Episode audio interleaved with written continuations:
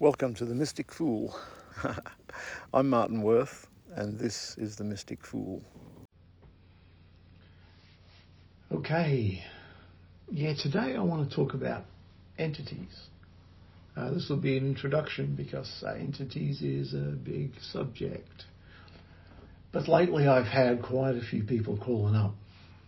Well, not just a few, but a lot of people calling up uh, to my healing business, Dreamtime Healing and asking about entity removal. And so, yeah, I thought let's do a podcast on uh, on entities. And uh, yeah, what do people mean when they ring up and ask about entity removal? What are they talking about? Well, the term entity, broadly speaking, um, you know, is it something that's become trendy?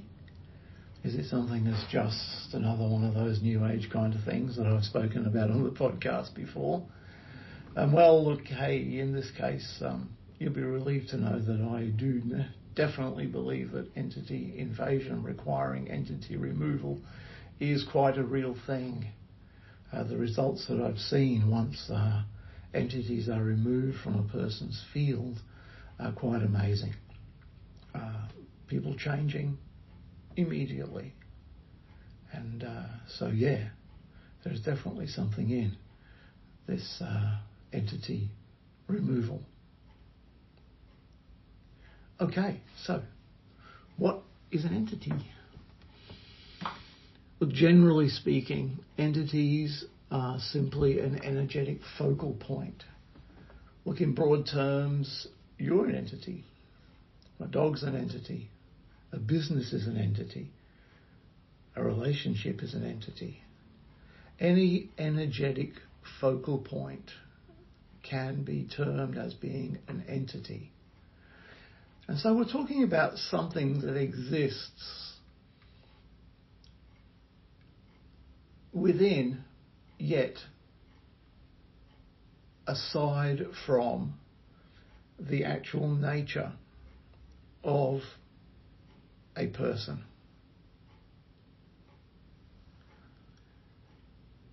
You know, a business is something that you create as an entity.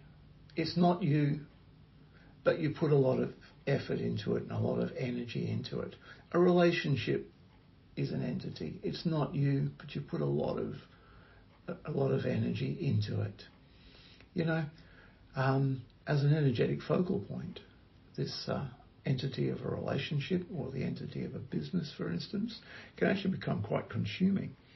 Uh, and sometimes people lose their identity within the entity of a business or a relationship. Okay, but they're not the entities I want to talk about today. the entities that I want to talk to you about today in this podcast are entities of the spiritual nature entities in the unseen world. So yeah, look, I, I split these into two types, two areas, I guess. There's um, those that exist independently outside of the soul field in the astral. Uh, ghosts, which are simply human or animal disembodied spirits that haven't passed on yet. Uh, and elemental entities, uh, there are heaps.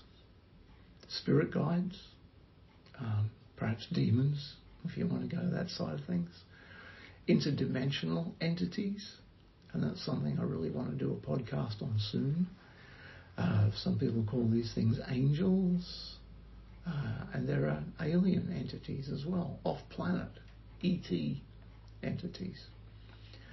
So there are a whole swathe of um, of entities that exist outside of the soul field. And by the soul field, I mean outside of you, your physical, mental, emotional bodies, and to a large degree, your spiritual body. Uh, those that exist within the astral. And just like you can be attracted to the energies, either positive or negative, to the people that you hang around with, or the people that hang around with you, just so you can attract the energies of these external entities by your own vibration.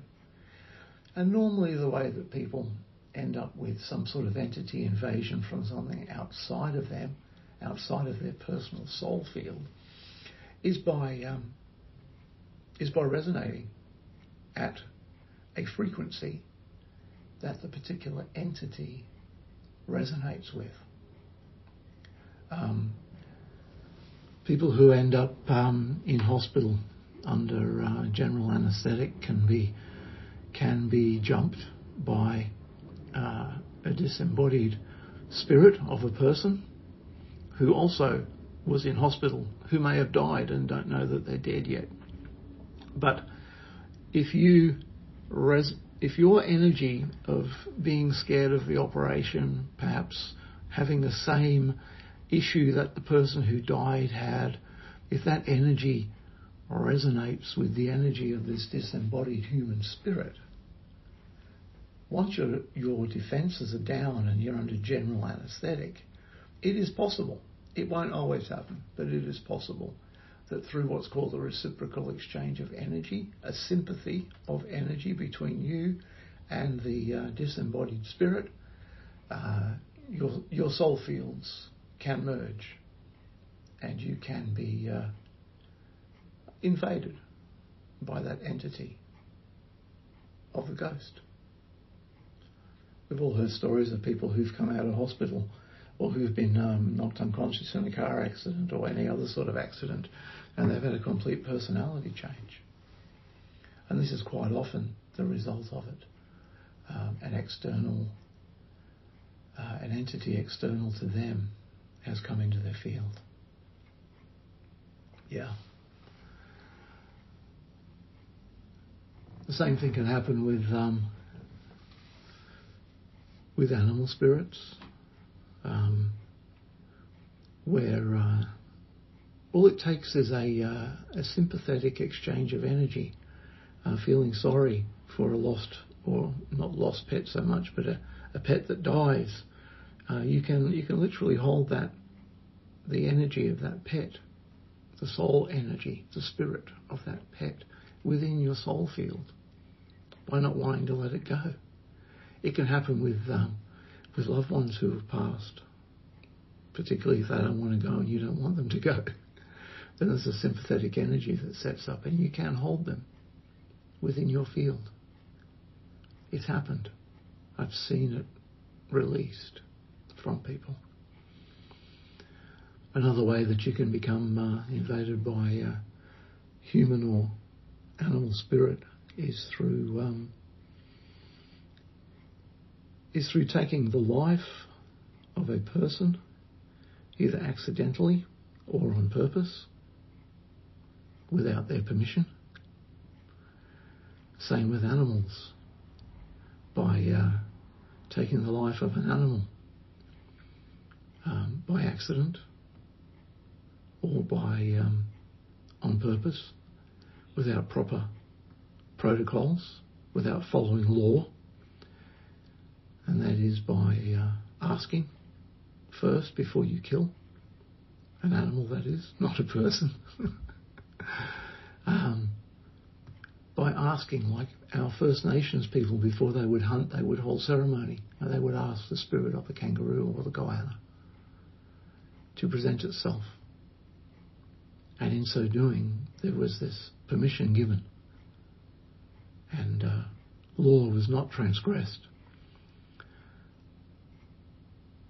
But when we do transgress law through murder, human or animal, then that human or animal has a right to your vehicle as you have destroyed its vehicle. Yeah. So there's a little bit on human and animal spirits, hey. And uh, other categories, I will cover those, but not in this podcast. Okay. Other, the other second classification of entities are those that exist and are generated within the soul field. And these include thought forms, curses, which are also known as psychic projections. See, a thought can be created into a thought form, And that thought form can be sent as a curse, a psychic projection to someone else. This is what spells are about.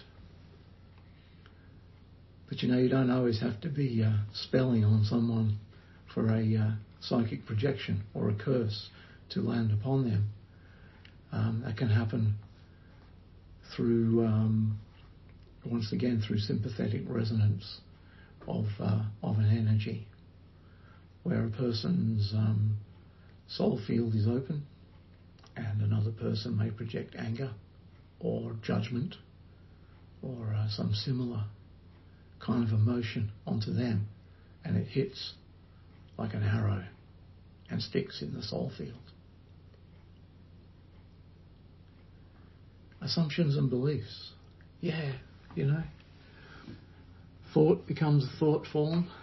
And how does that happen? You know, a thought that passes through your mind um, and never to be thought of again is not going to re- create a thought form. But if you have a, a thought that's repeatedly visited and repeatedly reinforced and dwelled upon, well, that creates a thought form. Uh, look, in purely scientific terms, a, uh, a thought form creates a much more accessible neural pathway to that particular point in your brain than it would have if it was just a fleeting thought that went through your brain and was never thought of again. And the neurons didn't even remain in place for more than a nanosecond that it took to think about it and forget about it. It's kind of like what happens when you get introduced to someone and they tell you their name and you forget it straight away. How often does that happen? It happens to me. And you know, um, thought forms are created with emotion. And that's probably why we don't remember someone's name, because we didn't have an emotional tie or even a, uh, an interest that arose around that person because of perhaps a judgment that we've made that they're not interesting, not good looking enough, or we're just a little bit bigoted in our viewpoint. So we didn't create some emotion around what you would if you met someone who you all of a sudden resonated with, who you saw and felt good about for whatever reason. I tell you that if you meet someone that you feel good about and they tell you your name, you're going to remember it. Because that's how a thought becomes a thought form through the addition of emotion. Ah, yeah. Now, when a thought becomes a thought form, if that thought form is continually dwelt upon. We're not talking about names here. We're talking about things like, um, you know, bad things that happened. Like, you know, you fell off your bike, hurt yourself, and uh, not too keen on riding a bike again. Every time you get the opportunity to ride a bike, you uh, recall that old memory and it gets reinforced. And it gets to a point where um, that thought form um, as soon as someone mentions going for a bike ride, you might get a queasy stomach and feel bad about it straight away. It almost happens without even without even thinking about it. And um, that's where a thought form becomes a belief. I tell you, if you got onto your bike and rode it anyway, it would not have created a belief that it's dangerous to ride a bike. Okay. But once a belief is formed within our mind, it will activate without us even thinking about it. So we can see a progression here. We had a thought that went in and out. We had a thought that became a thought form because we reinforced it. And we had a thought form that became a belief because we enforced it over and over. And once it's become a belief, it's what's called a life form. It really has a life of its own. You know, what beliefs do you have that sit in the background of your mind and prevent you from doing things? I had a friend once that went rock climbing with. Quite a capable guy. And he was quite capable of climbing to the top of the cliff, but he couldn't. He couldn't put weight on one of his arms sufficiently to bring himself to the top. And the reason for that was because he'd had an injury on that arm. And the belief form that he had created for his own protection was that he couldn't put weight on that arm. So he was limited by a belief that that arm was still weak when it wasn't. When it's something physical, you can understand it. But what beliefs do you have sitting in the back of your mind that are uh, limiting you from being prosperous, from being lovable? Yeah. But I want to talk about beliefs another time because beliefs are big stuff. But they are an entity that sits within your soul field that was created by you. Yeah, you created it. And that's called an internal created entity. When an internal created entity gains enough power over you, it's not just a belief that sits there in the back of your mind and something that if you really concentrate on, you can overcome it. That internal created entity won't just stop you from climbing a cliff, it'll stop you from going out the door. It'll keep you home because it's dangerous out there. Yeah, agoraphobia. I think that's the one where people are afraid of going outside. What other phobias are there? You know, claustrophobia, fear of spiders, what's that? Anacrophobia. All these things, they are internal created entities and they can be cleared. Yeah. So what else do we have in the soul field? We've got we've got programs hey, how much programming do we get from television, from radio, religious programming that we've that we've been subjected to, even military programming, although maybe maybe not so much these days, you know, uh, but definitely programming at school. And it interests me as uh, as being a an older person than some of you guys listening to this podcast, how how we're starting to program children at school in like primary school about sexuality, choosing gender. Goodness me. If that's not programming, I don't know what is. And I'm sorry if no one agrees with me, but I'll put it this way. Our indigenous people, our First Nations people, of all cultures that I'm aware of, let kids be kids until they reached a, a reproductive age, you know, where girls uh, had their first period and men spilled their first seed. Yeah.